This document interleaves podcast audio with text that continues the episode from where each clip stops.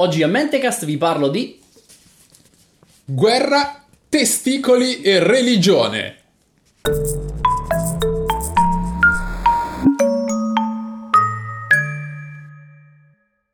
Benvenuto Adrien a questa puntata eh, dove, eh, ahimè, eh, mi sembra di capire che tu non hai studiato. No, no, no, non ho studiato. Sei un debosciato. Che cosa ti ha portato a questa mancanza grave? Ho binge-watchato tutto Scrub. Quanto? Non erano più Scrubs? Era Scrubs, sì, scusa. e comunque l'hai binge-watchato. Sì. Hai fatto bene perché è uno delle No, infatti ho, detto questa cosa qua perché sapevo che non mi avresti mai accusato di aver fatto una cosa che non si Va doveva fare. bene, ma tanto ormai il mio odio è ontologico nei tuoi confronti, per cui a prescindere da Scrubs, io adesso ti enarrerò qualcosa che spero ti piacerà. È una Mi storia narri. È una storia molto frizzante e sto per narrarti la storia di Boston Corbett. Oh, non so che... Ah, beh, sono contento, non so che cos'è. Perfetto. Bene, era la- l'aspettativa. eh. ah, chi è Boston Corbett? Innanzitutto chiariamoci. Non si chiama Boston da sempre. Cioè, Ah. lui mi nasce come eh, Thomas H. Corbett a Londra nel 1832. Sì. Famiglia povera che lavora nel tessile ma che arranca molto. Tant'è che alla prima occasione questi prendono baracche e burattini e se ne vanno in America. Ah, Destinazione ok. New York. Eh, piccolo Thomas ha a questo punto 7 anni e già inizia a lavorare. Eh, lavora sempre nel tessile Mm. come i suoi familiari e in particolare lavora fa il cappellaio. Ah, Cosa che- ai tempi sì, tra l'altro si diventava matti, si diceva matto come un cappellaio perché si utilizzavano. Che si utilizzava il piombo? Che cosa si Il utilizza? mercurio. Il mercurio. Il mercurio si utilizzava il mercurio nel trattamento dei cappelli e questo infatti come tu dicevi eh, faceva venire i lavoratori eh, a contatto con i fumi di mercurio che sono neurotossici. Sì. Si diceva che si diventava matti come un cappellaio, che era una roba che tra l'altro trova riscontri anche su Alice in Wonderland. Sì, il sì, sì, cappellaio sì. matto E su Batman. nasce da questo. Giustissimo. Eh, beh, però su Batman di sponda. Sì, dai, lì si può- è vero, è vero, è vero. Comunque, perché ci torna utile questo? Perché il nostro Thomas È fuori come una brocca. eh, sì, sì, sì, sì. Lui e i balconi hanno qualcosa in comune.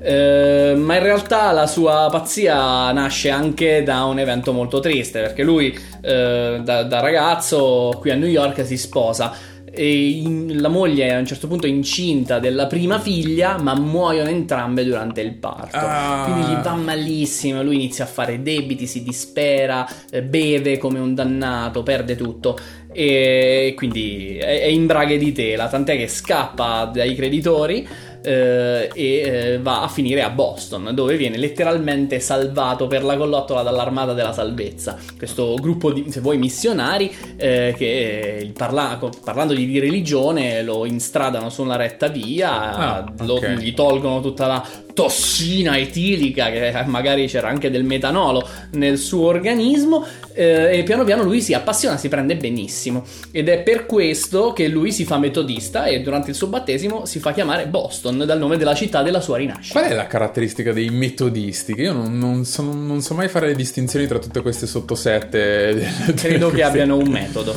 Ah, ok. Vedo che sei preparato. sì, figurati che me ne frega Faccio delle domande. Eh, che palle, fai delle domande belle. Mi scusi, mi scusi. Comunque, qui si apre la parentesi religiosa del quello che adesso si chiama il nostro Boston. Ok? Oh, bene, Lui bene, bene. si prende il nome della città in cui è avvenuta la sua rinascita e quindi Boston Corbett è preso benissimo dalla religione. Così bene che dà fastidio, cioè dà fastidio ai religiosi. Lui inizia a gridare Amen a ogni piede sospinto. Gloria a Dio! Così, no? E non- non- la gente non riesce a stargli vicino. Cioè, quello sta facendo un sermone, Gloria! E mi ha interrotto. Cioè, è fastidioso. Più monarchico del re, come si Bravo, suol dire. più realista del re. Ehm, quindi eh, fanno uno sgambetto. I religiosi lo, ehm, lo fanno predicatore per toglierselo dai Ah, coglioni. per mandarlo via. Bellissimo. lo fanno bellissimo. predicatore e quindi gli dicono guarda il tuo angolino devi andare lontano eh, quello è l'angolino lontano vai lì e urli E questo lontano dov'è? no è anche sempre lì a Boston in una via Ah, no, speravo l'avessero mandato, che ne so, No, in, no, Sud- è in ancora, Sudafrica. no, è ancora lì che comunque lui metodizza Lui metodizza, ok. e è preso benissimo come ti dicevo proprio lui è fervente è un zelota Eh, talmente zelota che un giorno, eh, infastidito da due eh, procaci prostitute che gli dicono: "Mm, Quello lì sì che è un bel ragazzone, ah, quello sì che vorrei un'iniezione di fede da quell'uomo. Gli dicono queste cose a lui, Sì. e non, non letteralmente, però insomma gli fanno capire che ce n'è. eh, e d'altronde sono prostitute. E lui dice: eh, Bene, sono scandalizzato perché c'è una parte del mio corpo che eh, ha ceduto eh, questi istinti eh, barbari e primordiali. E c'è una sola soluzione: la castrazione. Quindi la sua risposta a questo scambio imbarazzante con delle prostitute che lo stavano adescando è che lui va a casa, prende delle forbici, No. si incide lo scroto, si taglia le palle, le butta e poi va a pregare. Cioè non è che va in ospedale. Lui prima va a un meeting di preghiera dove rimane delle ore a pregare lodi a Dio.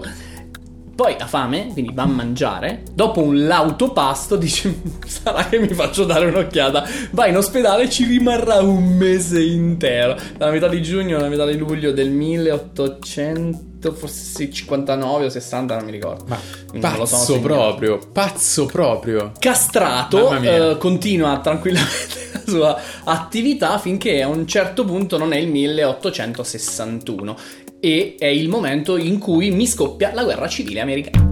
Ah. Ok? Eh, guerra civile americana che forse non tutti sanno che, perlomeno io l'ho scoperto in, queste- in questa occasione, ma aveva delle connotazioni religiose. Ah, non lo Eh, sapevo neanche io. toh. E quindi, cioè, mh, come spesso succede, quando Quindi tu vuoi la pro- gente dalla tua parte, ci metti, ci metti la religione da- di mezzo. E I protestanti al sud e non, metodisti non so al nord. non- onestamente non ho guardato bene com'era la suddivisione, però fatto sta che Corbett è schieratissimo. Smetto di fare domande così non ti metto in imbarazzo. non sono in imbarazzo, l'ignoranza mi piace, è il mio quintessenza, quindi mettiamola in luce. No, dicevo, lui si schiera e sta con i nordisti. Eh, cerca di andare in tutte le compagnie che può, ma non lo vogliono da nessuna parte. Ah, cerca di combattere. Sì, sì, sì, lui si vuole iscrivere, si Ah, vuole ok, d'accordo. arruolare. Ma è lui crede nei, principi che muovono i nordisti, c'è anche un po', diciamo, contro lo, schia- lo schiavitù. Lui sente eccetera, che eccetera. quella è la sua missione, questo è il punto. Ah, lui sa ok. di doverlo fare. Indipendentemente dai valori che sono promossi, quella è la sua missione. Vedrai che poi i valori alla fine li sposa. Ah, Però ok. nel senso il discorso è che sì, lui sa quello che deve fare, la sua strada è quella. Eh, Voilà cerca di entrare in questo reggimento, in quell'altro gruppo, quella compagnia. In tutte sta tipo un mese o due, e poi lo cacciano a calci in culo perché Mm. rompe le palle a tutti. Questa storia di Dio. Lui dice, eh, hai capito, si sta lì a fare il giudice che dice tu hai peccato e tu fai schifo. Hai capito? E le dice a tutti. E quando canta le lodi al Cristo sveglia tutti perché lo Ma fa perché? di notte. È una roba di un fastidioso. E quindi lo cacciano un po' per questo. Un altro motivo è che non è davvero abile arruolato perché lui è mutilato ai testicoli. I medici lo vedono e non sanno bene Giusto. se, che sia in sicurezza. Quindi cambia molte compagnie nel giro di pochi mesi.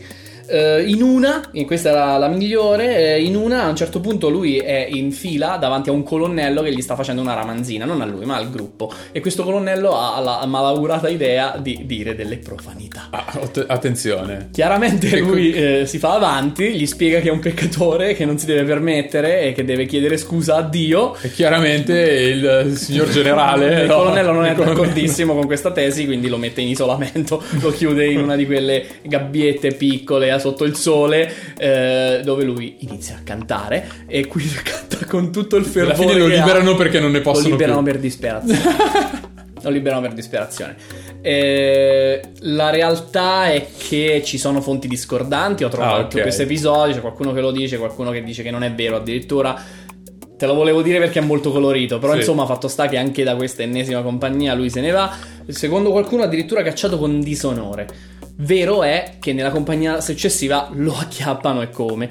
Eh, cioè lo prendono, va a combattere anche, in particolare poi eh, viene anche incarcerato e si passa 5 mesi a Hendersonville, che era una forse la più dura prigione dell'epoca dei sudisti. Ah, ok. Eh, da- considera che da questa prigione eh, ne entrano una sessantina e escono in due, lui è uno. Emaciato, distrutto, diarrea emorragica, eh, scorbuto. Quando lo tirano fuori deve stare mesi e mesi in riabilitazione soltanto per, eh, per, per tornare vivo. Ma ce la fa e devo dire Ah. che è un uomo stoico.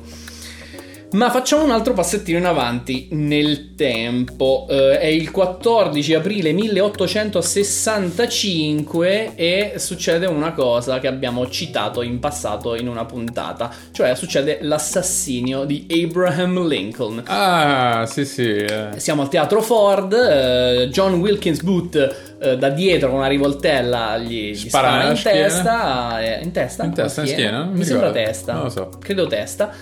Ehm, cosa che killa il presidente Sì, direi di sì. Ehm, e eh, Booth si dà A differenza dell'altro presidente che era Infatti, stato sparato. infatti io lo citavo perché mi ricordavo di Garfield. Ricordate la puntata bellissima di Garfield. Sul presidente sparato che non muore per essere sparato. ma muore per incompetenza dei medici che lo curano. Bellissimo. Comunque dicevo, eh, Booth, che tra l'altro nel processo si rompe una gamba, la, la leggenda vuole che lui vada sul palco a dire eh, Sic semper tyrannis, cioè così vanno a finire tutte le volte i Mhm. tiranni. Eh, e si rompe una gamba inciampando nella bandiera americana. Questa è un po' la leggenda. Però è vero che aveva una gamba rotta. Ah. E durante la sua fuga, nei de- 10-12 giorni che seguono questo episodio, eh, lui deve anche fermarsi per farsela curare. Quindi Ok. eh, perde del tempo. Chi lo insegue? Il nostro, il nostro Boston. Boston Corbett fa parte dei 26 cavalleggeri- cavalieri eh, della compagnia L del 16 di cavalleria di New York, a cui è affidata la caccia all'uomo. Il nostro Boston è tra i protagonisti. Eh, lo rintracciano, lo rintracciano in Virginia, quindi subito sotto. ehm, nascosto in un fienile per tabacco, uno di quei posti dove il tabacco viene fatto essiccare prima di essere utilizzato nelle sigarette e nei Sì. sigari.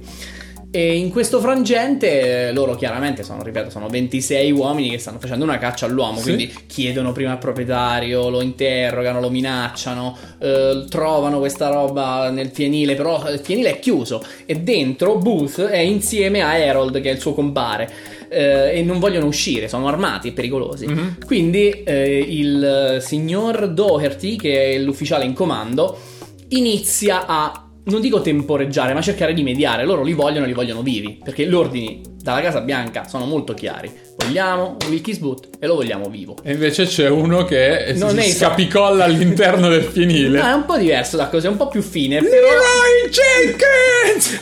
Guarda, mi sa che hai capito dove stiamo andando a finire. Perché eh, eh, mentre qualcuno dà fuoco al fienile nella speranza di stanare i due, e tra l'altro men- nello stesso momento in cui Harold, il complice di Booth, sta negoziando la propria uscita dal fienile Sì. con eh, il capo della compagnia, ebbene il nostro Boston, con un fucile appostato tra due assi un po' smosse, dice quell'uomo lì Booth che io vedo di spalle Sì. mi sembra armato. È vero che ha una gamba e sta saltellando verso il fuoco, ma secondo me è pericoloso. Gli spara nel collo. E quindi lo prende lo in secca. pieno. No, non lo secca sul colpo, ma dopo poche ore di, di agonia Sì. crepa anche lui. Quindi cercano di tenerlo in vita, lo portano dal medico, gli fanno vedere le mani, ma lui non ha più il controllo. Gli fanno bere delle cose, lui non riesce a inghiottire. È andato. Ah. Da lì a poche ore muore. Eh, tant'è vero che vogliono portare Boston alla corte marziale per farlo giudicare dai suoi pari. Sì. La Casa Bianca non è d'accordo. No. La Casa Bianca dice eroe. Eroe? Davvero? La Casa Bianca dice eroe e quindi Corbett riceve in- oltre i 1600 dollari che eh, corrispondono a 27.000 di oggi. eh, qualcuno dice anche 2004, però ripeto, quando Ah, trovo ah. fonti diverse io gioco a ribasso. Eh, statue. Public speaking, quindi eh, alla ringa di folle, e, e- e niente, lui diventa l'eroe del giorno, diventa famoso e inizia una nuova meravigliosa vita per il nostro Boston. E che vita è? È una vita di paranoia. è una vita di paranoia perché lui lo ha visto morire Booth. Sì. Ma non c'è del tutto dentro quel cervello lui, capisci? Non Eh, è no. 100-100. E quindi lui dice, e se non era Booth? Io l'ho visto di spalle quando gli ho sparato. Capito? E quindi per se tutta la vivo, vita- E se è vivo... Ah, e chi lo sa se è vivo? E quindi gli arrivano delle lettere dai sudisti dicendo guarda che sono vivo e ti vengo a prendere. Ma davvero? E lui va fuori di testa. Quindi lui si trasferisce a Concordia, che è nel Kansas, dove tra l'altro vivrà tutto il resto della sua vita. Non a Concordia, ma nel Kansas, nel Kansas eh, intendo. Eh, si fa un buco per terra, letteralmente, e lì vive. Oggi in quel buco c'è una targa memoriale. C'erano anche due revolver. C'era per... Ah, prende una casa e fa un buco nel pavimento? Lui c'ha il terreno, ci fa buco, vive lì. Cioè senza niente sopra il buco? Senza niente sopra, c'è il buco. Mamma mia. E lo chiamano dugout, io non ci credevo, sono andato lì a vedere, è un buco. Ok? Vive lì. Eh, chiunque gli passa vicino, revolver, vai via. è l'unica cosa che succede. Minaccia tutti, che arriva a minacciare uno sceriffo. Ok? Ma di che campa lui? Bah, o ruba o c'ha ancora dei soldi della rendita, suppongo. Però resta il fatto che eh, tranquillo che non sono tanti i giorni. No, non gli rimangono tantissimi. No, beh, va avanti ancora un po'. In realtà, eh, dopo questo episodio con lo sceriffo, cambia città, eh, si allontana molto, va a Topeka, sempre in Kansas, però insomma in un altro posto. Ehm, in questo posto lui crede di essere praticamente in anonimato, quindi si fa un po' di. di come- si tranquillizza. Eh, tant'è che nel posto, tra l'altro, lui eh, è riconosciuto e gli danno anche un ruolo di aiuto. eh, com'è che si dice? Eh, portiere, di aiuto portiere alla House of Representatives. Cioè, insomma, ci sono questi posti dove si incontravano i deputati de- di queste- delle, della località e, eh, e lui lì fa l'usciere sostanzialmente. È un lavoro che gli piace perché un sacco arrivano, gli chiedono le storie di quando lui ha ammazzato Booth e lui gliele racconta, tutto figo. Ehm, tra l'altro è un periodo anche di, di alla- di ritorno alla fede perché lui va sempre a messa e c'è anche un episodio simpatico in cui lui va a messa, è finito il sermone, va dal prete e gli dice senta io, eh, Dio vuole che io dica due parole, posso? E fa, sì, prego, quindi lui va sul palchetto, dagli stivali tira fuori due revolver, li mette ai due lati della Bibbia e inizia a dire gloria a Dio. inizia a fare questo sproloquio, tutti terrorizzati con le pistole davanti. Eh, ripeto, questa cosa non dura a lungo. Durante una delle sue giornate di lavoro alla House of Representatives, lui si porta una pistola con cui minaccia eh, dei colleghi. Ah, bene. E questo fa perdere le staffe a chi di dovere e lo fanno internare. Va in Ah, manicomio. ok, finalmente, perché insomma... Va in manicomio dove scappa. Cioè, Ah. cioè lui sta lì, fa gli esercizi con gli altri, però è chiaro che non gli piace la situazione. Dice: Mi hanno incastrato. Chissà, c'è Mhm. ancora eh, Wilkins Booth che mi segue. Quindi, appena vede un pony, neanche un cavallo, vede un pony, scappa a dorso di pony. Eh, pony che poi viene ritrovato con una nota di scuse. Vabbè. Bellissima, è una storia che mi piace dall'inizio alla fine.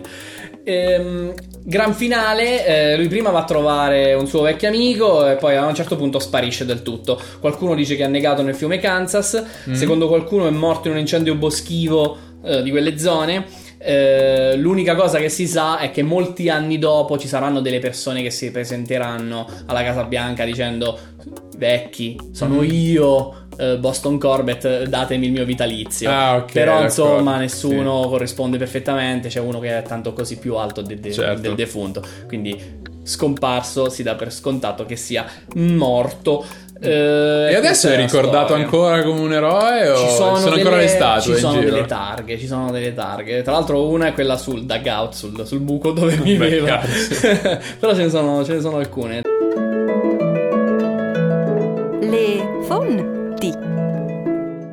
Tra le mie fonti, io ti vorrei dire che ce n'è una che è assolutamente tra le più genuine, cioè eh, sul, sugli archives, sugli, arca- sugli archivi ci stanno una serie di ritagli di giornale, di articoli su Corbett, Sì. eh, tutti i documenti de- del, mm, dell'arruolamento nelle varie reggimenti, ne- Mm. nelle varie cose, eh, il manifesto di quando lui è scappato dal manicomio, è tutto, è tutto È super presente. ben documentato, Super quindi. documentato e soprattutto anche riassunto, perché dopo seguono 12 pagine di uno che si è preso la briga eh, di guardare questi documenti e farlo. Eh, tu però d'epoca, quindi eh, bello. Io consiglio a tutti, questa in particolare è di John Reginsky che si chiama The Assassination of Abraham Lincoln. Ci stanno tutti i ritagli di giornale, tutte le cose che ho detto adesso. Un'altra fonte, poi sono articoli del Washingtonian, Mental Floss, la New England Historical Society e Cracked, da cui ho preso cracked.com. eh, Cracked.com è dove sono partito per scoprire questa cosa, fonte inesauribile di meraviglie. Eh, ma noi abbiamo anche un'altra persona che eh, potrebbe scavare un buco e viverci dentro. Altro che. Altro che, Altro ma che. un buco nella tua pelle. No! La mia pelle Sì, è inospitale. Ursulo. È Ursulo che vi consiglia di seguirci su YouTube, di seguirci su iTunes, Spotify e SoundCloud, ma anche se volete andare a vedere le nostre comunicazioni su Facebook, su Twitter e su Instagram. Perché? Perché, Che perché se non lo fate, eh, vi tagliamo ciò che Boston si tagliò. Ai ai ai. Sconsigliatissimo, bambini non fatelo a casa. Bellissima puntata, sono contento, è stata è una piaciuta? storia molto bella. Sono contento, sono contento. Però peccato perché è finita.